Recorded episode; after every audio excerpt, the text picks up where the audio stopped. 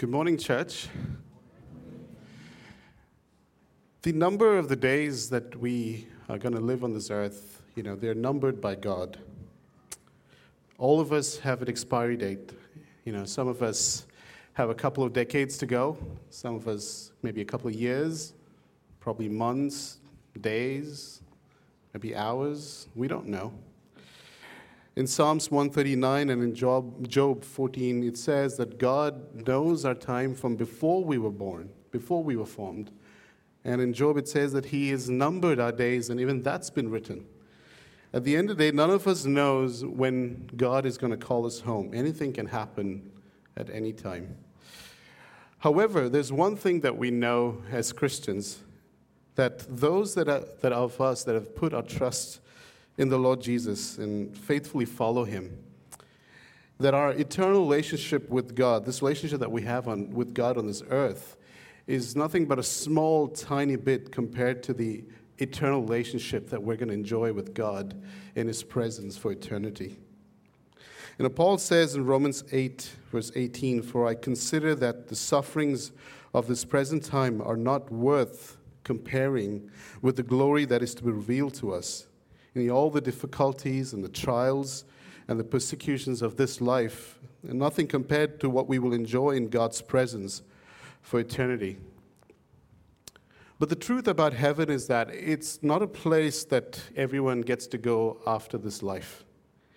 The truth is that heaven is a place reserved by God. You know, Jesus says he's going to prepare a place for us. It's for the people that God loves and for the people who love God and long to be with Him.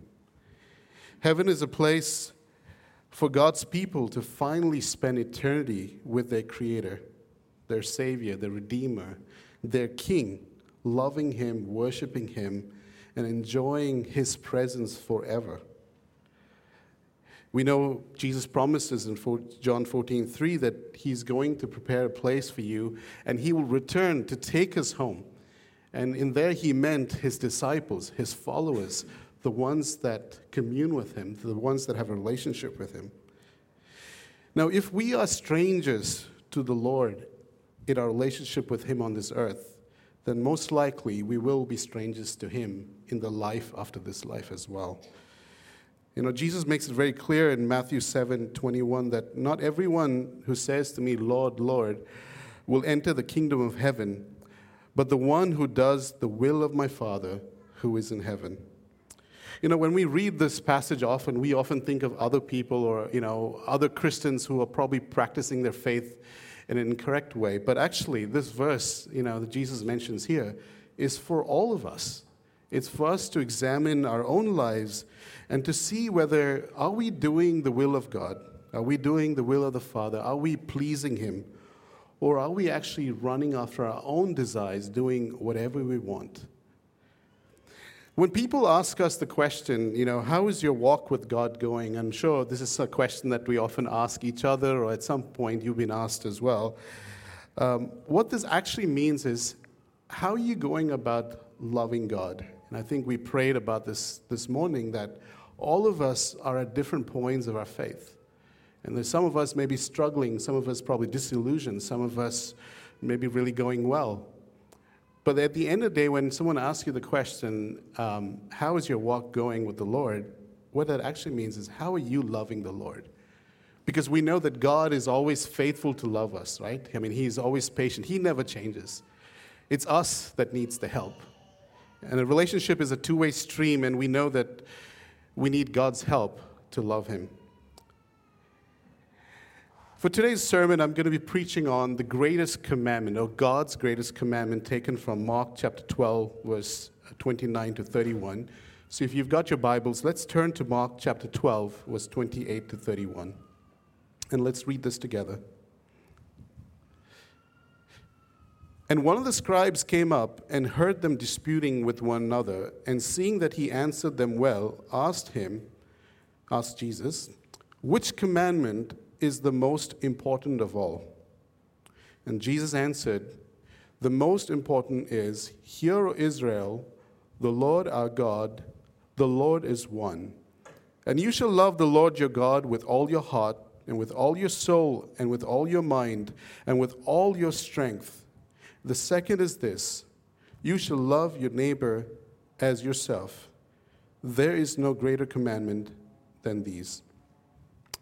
The context here is that uh, you had the Pharisees and the Sadducees and the Herodians. If you read the, the passages before this passage, they were all out there trying to trick Jesus with questions because they really wanted to hope that they were really hoping that Jesus would give them a wrong answer so they could turn the people against Jesus and hopefully, you know, trap Jesus and probably get him killed as well.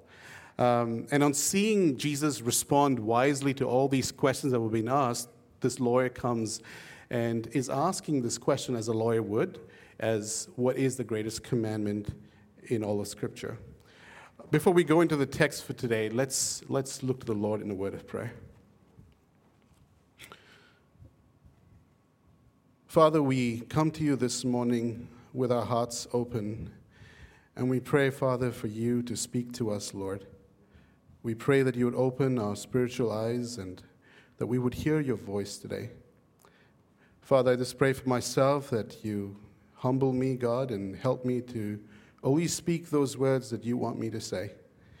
And we pray, Lord, as we leave this day, that we would take with us something to learn that would help us draw closer to you, that would help us in our walks with you, that would help us grow in a deeper relationship with you, God.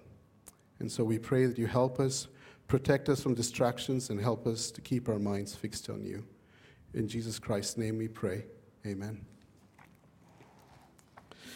Now, before we go into that passage, there's two truths that I want to bring to your attention about who God is and about how that impacts our relationship with God.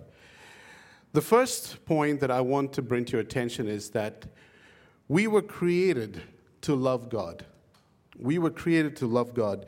There's that uh, worship song by Chris Tomlin called uh, uh, Made to Worship, and I'm sure a lot of us know that song.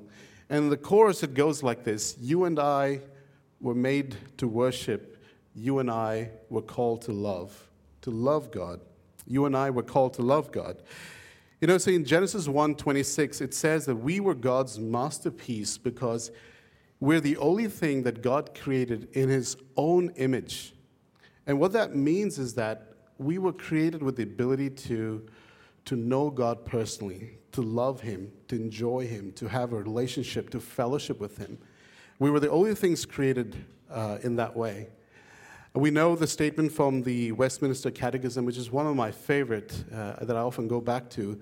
The chief end of man is what? Is to glorify God and to enjoy Him forever. That is our purpose statement on this earth. You know, our God is a relational God. We can have a relationship with Him through Jesus Christ. And that is the best thing and the most unique thing about the Christian faith compared to any other faith is that you can have a relationship with the God that created you. It is only in Christ that we can find meaning and purpose for our lives. Else, we would live and die in vain because everything else is vanity, as it says in the book of Ecclesiastes. Philippians 1:21 Paul says for me to live is Christ and to die is gain. So as a Christian if Christ is not the focus of our lives then we what we try and do is we find purpose in these other things things that fade away. We look to hobbies and jobs and entertainment and relationships hoping relationships will fulfill that and we look to other things to give us our purpose and identity. The only relationship that can fulfill us, as you would know, and that would bring us contentment is when our relationship is found in Christ Jesus and in Him alone. Our identity and our purpose can only be found in Christ Jesus and living for Him. The second truth I want to bring to your attention is that God loves His people. It's an important truth that we have to remind ourselves that God loves you. He loves you. He's not sitting in heaven and has left us on earth and that's it. You just take care of yourself. No, God loves you. John 3:16 and 1 John 3:16 they both tell us by this we know love because he laid down his life for us or for God to love the world he loved those that would put their trust in him so what did he do he sent his only son to die in our place. When you and I should have died and paid the price for our sins, Jesus paid it all with his precious blood. I love Ephesians 2, verse 4 and 5, because it says, it goes like this, but because of his great love, it doesn't say because of his love for us, it says because of his great love. God loves us greatly. It's something we have to remind ourselves every day. God loves us, He loves each one of you. There's a beautiful song by Don Moen, and I think this is something you know we can exercise, and um, because like the children of Israel, we forget. And the song goes like this: Think about His love, think about His goodness, think about His grace that has brought us through. For as high as the heavens are above, great is the measure of our Father's love. Obviously, that's taken from the Psalms. For as wide or as far as the east is from the west, great is his love towards us. An expression of God's love for David can also be seen in Psalms 139, verse 1 to 5. O Lord, you have searched me and known me. You know when I sit down, you know when I rise up. You understand my thought from afar. You scrutinize my path and my lying down, and are intimately acquainted with all my ways. Even before there's a word on my tongue, Behold, O Lord, you know it. You have enclosed me behind and before. You laid your hand upon me. You see, God chose us name by name, even before the foundations of the world, to be his people. That's what it says in Ephesians 1, and that's true. Sorry, one, was, yes, chapter 1 was 3 and 4. And the only reason we can love God is because he unconditionally loved you and me. Now, this brings us to the third point, which is the passage that we're going to be looking at the sermon today, is that God commands us to love Him.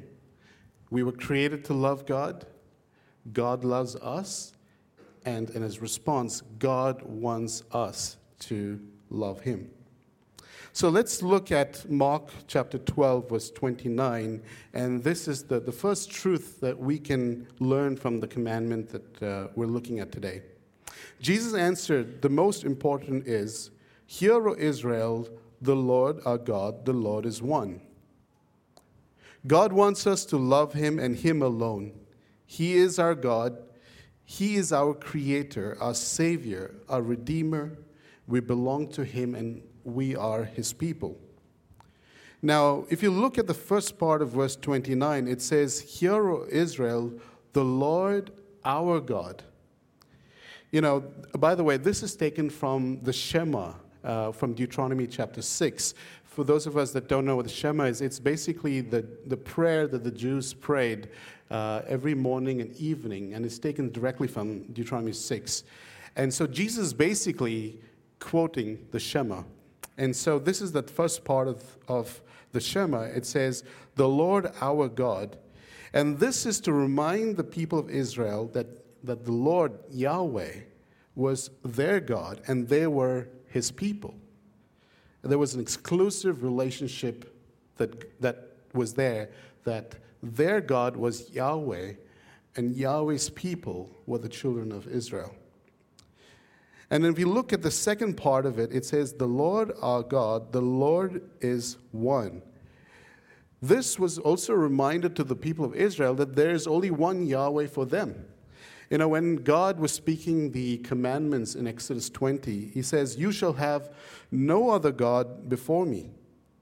You shall not make for yourself an idol in the form of anything in the heavens above, on the earth below, or in the waters beneath. You shall not bow down to them or worship them, for I, the Lord your God, am a jealous God.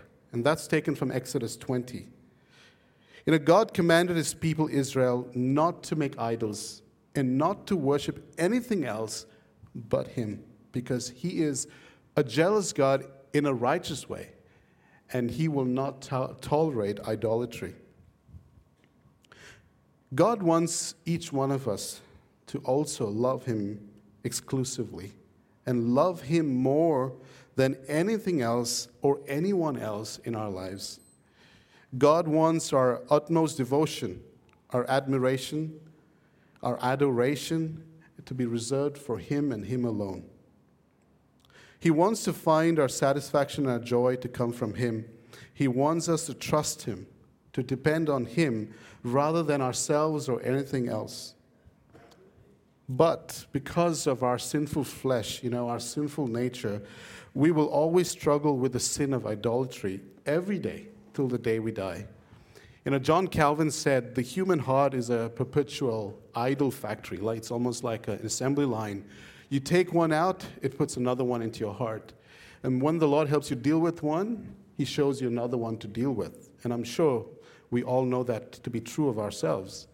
The heart is constantly seeking on how we can replace God with something else. I quote an article from the Biblical Counseling Coalition called The Idolatrous Heart. In our culture, we tend to think of idolatry as an Eastern religious system, such as Buddhism or Hinduism, or a pagan worship of the trees and animals. But the truth is, idolatry is not bowing down to statues. It is anything that means more than you, sorry, it is anything that means more to you than God does. It is manifested when getting what you want has become more important than what God desires for you. Simply put, anything that you are loving, desiring, or serving more than God is an idol of the heart. Galatians 5 you know, tells us that idolatry is a, is a desire of our sinful flesh. And what it does is it corrupts the way we think, our decisions, our choices, our actions, our reactions, the, the way we spend our time, where we spend our money, uh, whom we spend our money on. And, you know, John Piper in his book, Desiring God, you know, he sums up the, the philosophy of Christian life. God is most glorified in us when we are most satisfied in Him. The truth is, where do we find satisfaction today? In your life, is it from the things you own? Is it from your hobbies or your work or your relationships or your children? Don't get me wrong, it's not saying we can't draw satisfaction from those things, but where do you get your satisfaction of life and contentment from? God wants us to love Him and adore Him and find our satisfaction of life in Him and Him alone. And when we do that, He is most glorified through our lives and in our lives. The Lord wants us to love Him more than anything else in our lives, and we need to go to God on a daily basis to surrender these idols before Him and, and our sinful desires and ask Him to search our hearts. Because to be honest, sometimes it's not as evident, and the Lord has to allow things to happen in our lives to be able to show us what our idols are. If there are things in your life that you desire more, you love more, and you serve more than God, then that is definitely an idol in your life. Where do you spend your time? Where do you spend your money? You know, do you reflect on the things of God? If something is drawing you away today from loving God and wanting to spend more time with Him and serving Him, then ask the Lord to help you deal with it so that you can put Him first in your life. As it says in John 5 21, uh, 1 John 5:21, protect yourself from idols. The only way to resist idols in our hearts is really to fill our hearts with the things of God, with His Word, by meditating on His Word day and night. And that's the only way to protect our hearts from being from idols coming in. Matthew 6:24, no one can serve two masters, for either he will hate the one and love the other or he will be devoted to the one and despise the other. You cannot serve God and money. And this is a constant struggle in our lives between loving God and loving other things. The second part of the commandment is uh, the first, sorry, the first, second part of the, the first commandment is in, seen in Mark chapter 12, verse 30, which brings me to our second truth that is, God wants us to love Him with our whole being, with everything within us. And you shall love the Lord your God with all your heart, with all your soul, with all your mind, and with all your strength. This again is taken from the Shema in Deuteronomy 6. Uh, there might be a few variations as you go through scriptures because this is quoted in a, a few books in the Bible, and they have small variations here and there. But the summary of all of this is that God wants us to completely love Him with our entire being. He doesn't want us to reserve anything, He wants us to do our best to love Him. Now, this commandment seems very simple, right? But it's one of the hardest things to obey. You know, as we said, our sinful flesh always wants us to love ourselves more than God because we're selfish. And our sinful hearts will always want to pull us away from God and doing the things that pleases him. Romans 8, 7 and 8, for the mind that is set on the flesh is hostile to God, for it does not submit to God's law. Indeed, it cannot. There's no way it can. Those who are in the flesh cannot please God. It is impossible to love God as He expects to with our human ability, and we're bound to fail if we depend on ourselves. The only way we can love God is if God Himself regenerates our heart with His love and gives us the ability to love Him. That is the only way we can love Him. His love basically transforms us from within. It changes us from these selfish, self centered sinners to having a true and a loving desire to pursue Christ, to know Him more, and to love Him. And I'm not sure where you're at in your faith, but if this is not true of yourself, then perhaps you need to go back and think about where you stand before God. Deuteronomy 30, verse 6 also says that the Lord will circumcise your heart, the heart of your offspring, so that you will love the Lord your God with all your heart, with all your soul, that you may live. In other words, it's the Lord who causes us to love him. It is Christ who loved us first and saved us. So, how can we love God with all our heart, soul, mind, and strength? the heart, soul, and mind, they're kind of very interconnected. It's kind of hard to kind of break them apart. But if you put them all th- three together, that is basically who you are. That's you as a full person. It represents your complete being.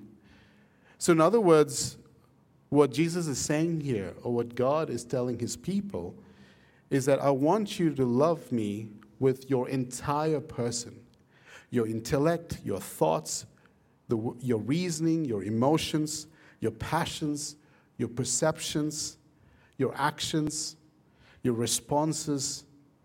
God wants us to love Him holistically, the whole person, not just grow our minds and where our hearts are disconnected from Him. No, God wants us to pursue a relationship with Him, an intimate relationship with Him. Now, what does it mean to love God with your strength? Now, the word strength here is actually a physical effort. And just to help you with the analogy, you know, just kind of imagine, I mean, you know, you're watching like one of those shows like Strongman, I hope, or, you know, or the, one of the Olympics where you have one of the Olympians trying to, you know, deadlift uh, heavy weights. So imagine this person walks up to the platform and is trying to lift a thousand pounds, and I'm sure they've done it on the strongman, uh, hopefully. hopefully. But you see this man bend down and he grabs the bar and he's kind of getting himself ready. And when the timing is right, you see him pull with his, with his full strength. You know, he exerts everything within him in one shot, trying to lift that heavy weight above his knees. You can imagine, you know, his veins popping out and this sweat dropping out, and he's probably, you know, like shivering because of the you know sheer strain of the weight and all he's trying to do is just hang on to those bars for a couple more seconds until he gets the green signal that is what it means to love the lord with all your strength it means to give your very best but again in that context if we try to love the lord with our own strength we will fail again even to love the Lord with all our strength, we need His help. and His strength to enable us. The truth is that most of the time, and I think we talked about it a little bit this morning, is that our attitudes and approach to loving God can be quite flippant. We sometimes don't take our faith seriously. You know, and each one of us, and this sermon is as much is it for me as it's for you, you know. We can treat God very flippantly. And we're not mostly disciplined about pursuing Him. So here are a few ways you can, uh, we can uh, love God with our whole being. One, obey His commandments. John 14, 15 says, If you love me, you will keep my commandments. And this is said in many parts of Scripture. I don't want to, rep, I don't want to say the references here, but the 2 John 1 6. But the truth is that if we love God, you know, it's just basic things that we teach our kids. You know, if you love dad and mom, you do what we tell you to do. You know, you obey. And that's the basic thing of love. Whether we understand it or not, whether we like it or not, God calls us to obey Him. Another way we can love God is to pursue the knowledge of God. You see, our pursuit to know more about God should be driven out of a love for Him. And it's, it's a bit of a vicious cycle because the more you know Him, the more you love Him. And the more you love Him, the more you want to know about Him, right? But, and, and the knowledge of God can humble us and help us grow in our intimacy with Him. When we learn and apply the knowledge of God in the right way. However, you can pursue the knowledge of God for the wrong reasons as well, and it will puff you up and make you prideful, and it's not going to grow you, and it's not going to help you in your relationship with God either. Another way to love God is to cleanse and renew your mind with God's word on a daily basis. Discipline yourself each day and devote time to spend with the Lord and His Word. You know, Phil preached uh, a few weeks back the, the relationship between our personal worship and corporate worship. If we don't have a deep and meaningful relationship with the Lord in our personal lives, then everything we do is just lip service and fake. You know, God doesn't honor that.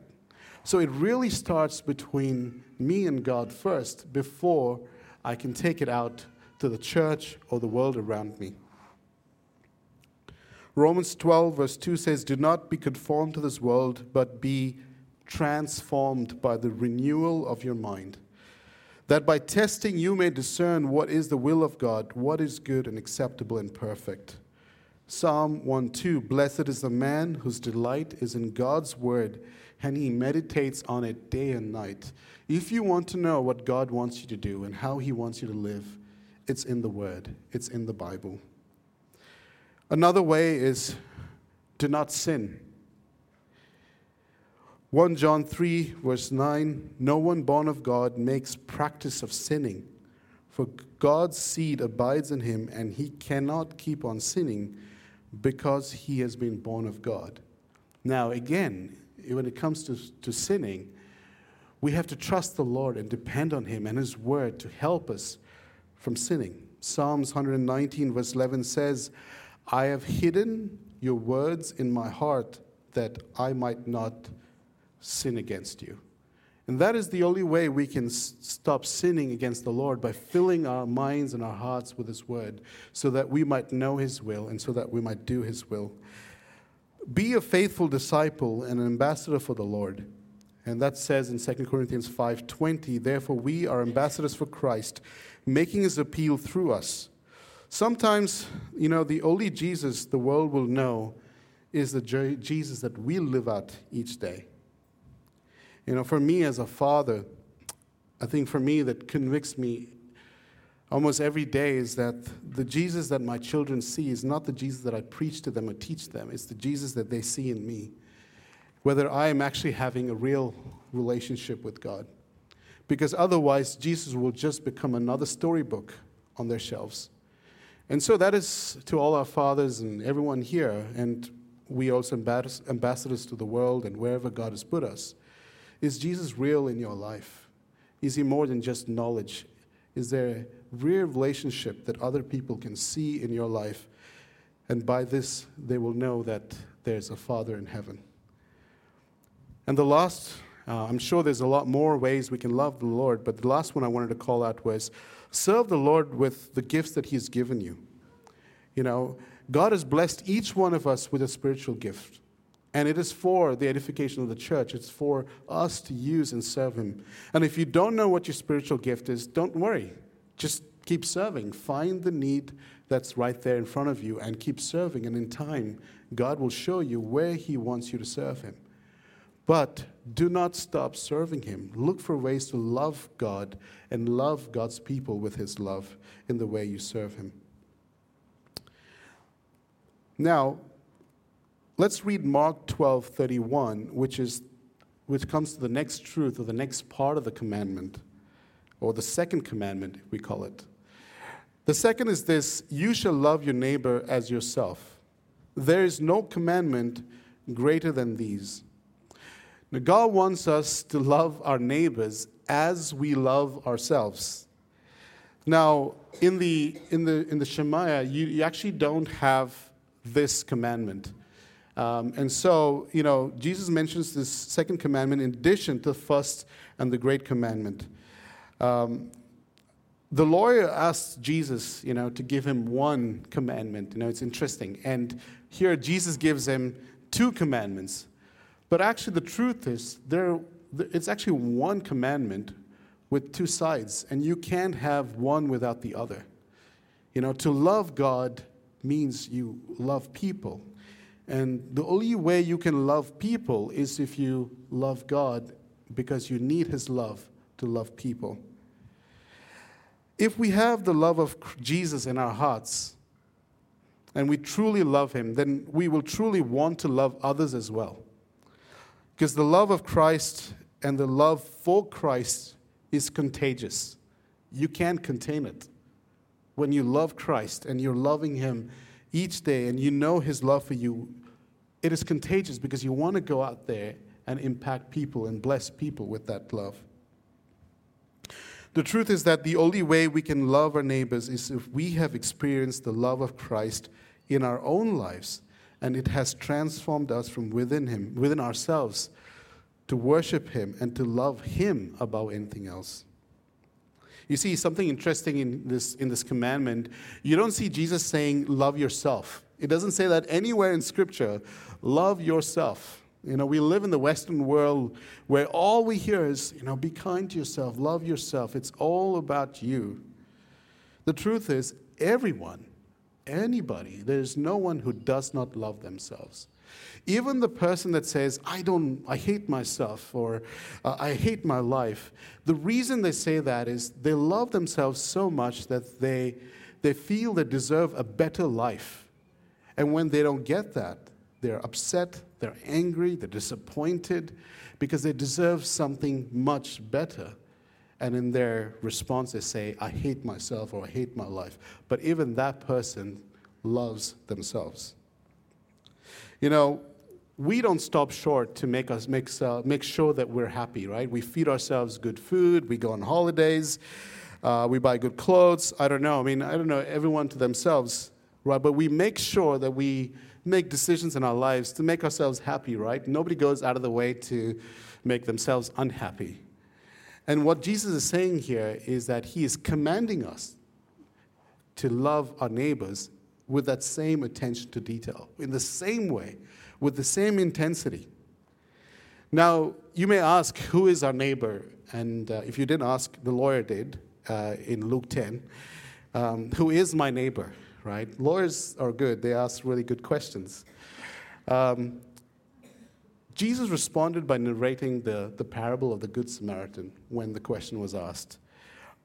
Um, we don't have time to go through the, the parable, but the summary of it is that our neighbor is anyone who is within our reach and our influence that needs to know and experience the love of Christ through us, through the gospel, or through our service, or through our prayers.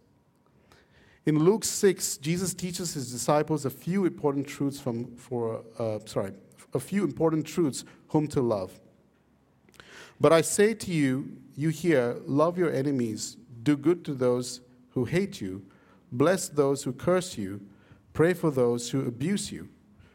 To one who strikes you on the cheek, offer the other also. And from one who takes away your cloak, do not withhold your tunic either.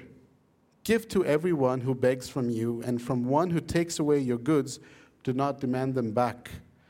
And as you wish that others would do to you, do so to them. Jesus is teaching us not to just love our neighbors. Sorry, Jesus is teaching us not just to love our neighbors, but also to love our enemies and those that persecute us. We are never more like Jesus when we love the way he does. There is no reward in just loving people that love us in return. You know, people don't know the love of Christ or experience love. Um, sorry, Do people that don't know the love of Christ or experience the love um, are not in a position to love Christ, our neighbor, or our enemies. You know, Christ is that perfect example that we can look to to loving our neighbor. Think about what Christ did on the cross for us. It says, For while we were still weak at the right time, Christ died for the ungodly. For one will scarcely die for a righteous person, though perhaps for a good person one would dare even to die. But God shows his love for us in that while we were still sinners, Christ died for us. Since therefore we have now been justified by his blood, much more shall we be saved by him from the wrath of God. For if while we were enemies, we were reconciled to God by the death of his Son, much more now that we are reconciled, shall we be saved by his life. So, neither, not only were we ungodly, not only were we unrighteous, neither were we a good person, not only were we like absolute sinners, we were also God's enemies. They, we couldn't get much worse than that. But while we were in that state, Christ died for us. Beloved, let us love one another, for love is of God, and everyone who loves knoweth God and loveth God. That is a, a, Sunday school song that I learned when I was a kid. It is about generally being concerned for others and being compassionate, patient, and concerned for their well being. The last thing I want to point out in this commandment, again taken from Luke 6, Jesus teaches his disciples a few more truths about not expecting anything in return. And this is something that we all struggle with because when we do things for others, somehow in our minds and our hearts, we feel we expect something back. You owe me something. I quote Jesus' words If you love those who love you, what benefit is that to you? For even sinners love those who love them. If you do good to those who do good to you, what benefit is that to you? For even sinners do the same. And if you lend to those from whom you expect to receive what credit is that to you? Even sinners lend to sinners to get back the same amount. But love your enemies and do good and lend, expecting nothing in return. And your reward will be great, and you will be the sons of the Most High, for he is the kind, for he is kind to the ungrateful and evil. Be merciful, even as your Father is merciful. When we love others through Christ and for Christ, we should not expect anything in return because we do it for Christ. And our reward is going to come from God and not from man. This world is, a, is broken and it needs Jesus. And we are God's instruments and his ambassadors.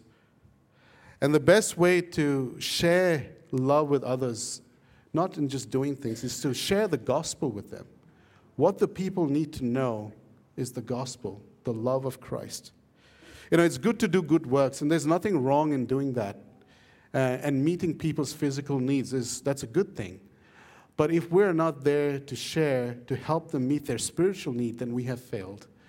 And so do your good works, but make sure that the gospel is center in all of that. Now, Jesus closes his statement by saying that there is no other commandment than, sorry, there is no other greater commandment than these two commandments. In fact, in Matthew 22, Jesus says that on these two commandments hang the rest of the law and the prophets. Uh, in other words, if you're able to do both these commandments faithfully, you've kept the rest of the other commandments. And this brings me to my last point that is, this is a very difficult commandment to obey. And there is no way, as long as we are in this sinful flesh, that we will be able to perfectly love the Lord and love our neighbors. There is only one person in history who has been able to fulfill this commandment perfectly, and his name is Jesus. He is the only one who has been able to do this. And that's where we can take our encouragement from. It's not all doom and gloom, it's not all failure, because we can look to Him to help us love Him. We can look to Him to pour His love into our hearts, to give us the strength to do His will. We can run to Jesus. We can pour out our hearts to Him. Because Jesus sees right through to us. He knows our struggles, He knows our fears, He knows our weaknesses, He knows our hypocrisy, but He also knows our heart's desires and our longing to be a faithful disciple and to have an intimate relationship with Him. And He is there to help us and guide us into a deeper love for Him and love for His people. I would like to end with the verse from 1 Peter 1, verse 8. Though you have not seen Him, you love Him. Though you do not see Him, you believe in Him and rejoice with joy that is inexpressible and filled with glory. Let's look to the Lord in word of prayer.